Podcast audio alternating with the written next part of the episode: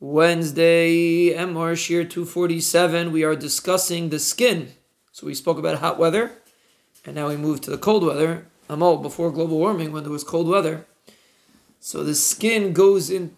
I don't believe in global warming, by the way. Just in, and neither does any mom in Bashem, because it's kfira.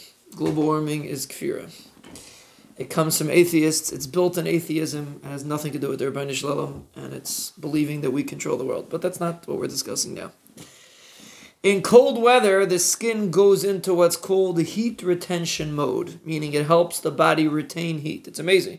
Banishim could have created a human being like a bear, who's able to live in the heat because he has he has uh, fur. Banishim did not create a human being like that. The human being is the most exposed creation in the world that is the most needy creation in the world. The Moshem created it like that on purpose.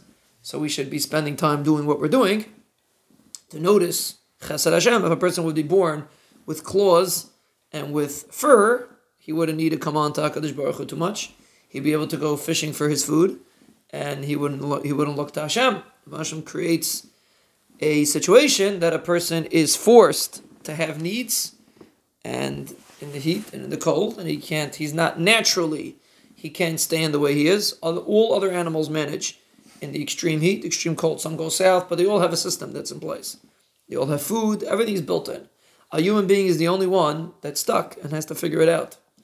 And he, if he thinks he has to figure it out on his own, so he's a nebuch. If he realizes the their Banishlam helps him out, so then he's uh, Baruch Hashem, a mutzlach. He's fulfilling his purpose in life. So when we discuss how the skin goes into heat retention mode, and we'll explain how it works, but we have to understand that it's a b'diavad situation. Really, the best thing would be if we'd be like bears or like these animals, like cats. Cats is a perfect example. You have to pick a beer. A cat manages in the cold, no problem. You never saw a cat asking to come into your house. They figure it out. Their Banishlam takes care, and it's very it's built in.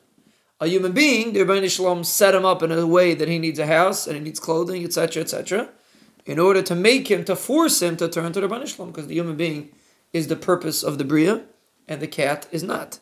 And that's why HaKadosh Baruch Hu puts us in this situation. So when we study this, and we view how susceptible we are to the elements, and the Banishlam still has a system to save us from the elements, but we are ultimately susceptible to the elements more than any other creation. Chavis is marich on that. We are the most deficient, not in brains, but in everything else than any other creation, in order for us to be forced, so to speak, to rely on HaKadosh Baruch Hu.